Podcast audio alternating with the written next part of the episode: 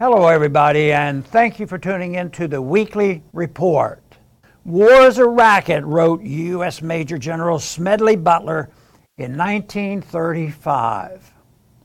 He explained a racket is best described, I believe, as something that is not what it seems to the majority of the people. Only a small inside group knows what it's all about. It is conducted for the benefit of the very few, at the expense of the very many. Out of war, a few people make huge fortunes. General Butler's observation describes the U.S. NATO response to the Ukraine war perfectly. The propaganda continues to portray the war in Ukraine as that of an unprovoked Goliath out to decimate an innocent David unless we in the U.S. and NATO contribute massive amounts of military equipment to Ukraine to defeat Russia. As is always the case with propaganda, this version of events is manipulated to bring an emotional response to the benefit of special interests. One group of special interests profiting massively on the war is the U.S. military industrial complex, Raytheon CEO Greg Hayes recently told a meeting of shareholders that, quote, everything that's being shipped into Ukraine today, of course, is coming out of the stockpiles, either at DOD or from our NATO allies.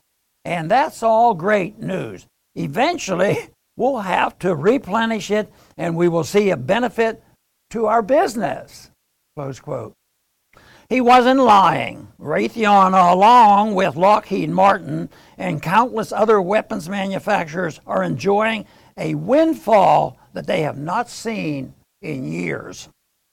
The U.S. has committed more than $3 billion in military aid to Ukraine. They call it aid. But it's actually corporate welfare. Washington sending billions to arms manufacturers for weapons sent overseas.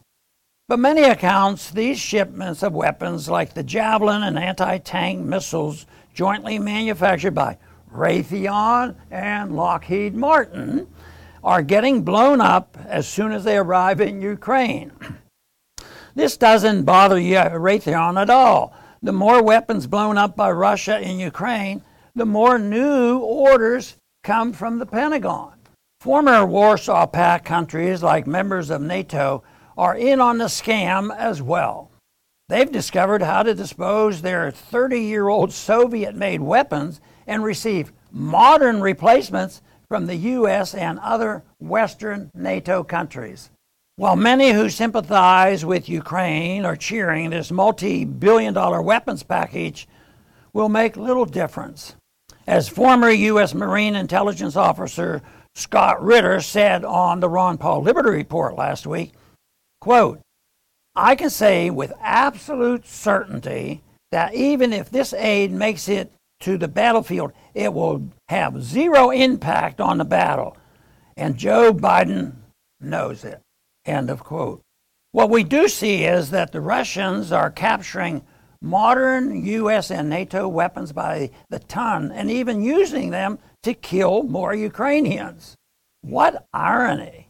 Also, what kinds of opportunities will be provided to terrorists with thousands of tons of deadly high tech weapons floating around Europe? Washington has admitted that it has no way of tracking the weapons it is sending to Ukraine and no way to keep them out of the hands of the bad guys. War is a racket, to be sure. The U.S. has been meddling in Ukraine since the end of the Cold War, going so far as overthrowing the elected government in 2014 and planting the seeds of the war we are witnessing today. The only way out of a hole is to stop digging. Don't expect that anytime soon. War is too profitable. Thanks for listening.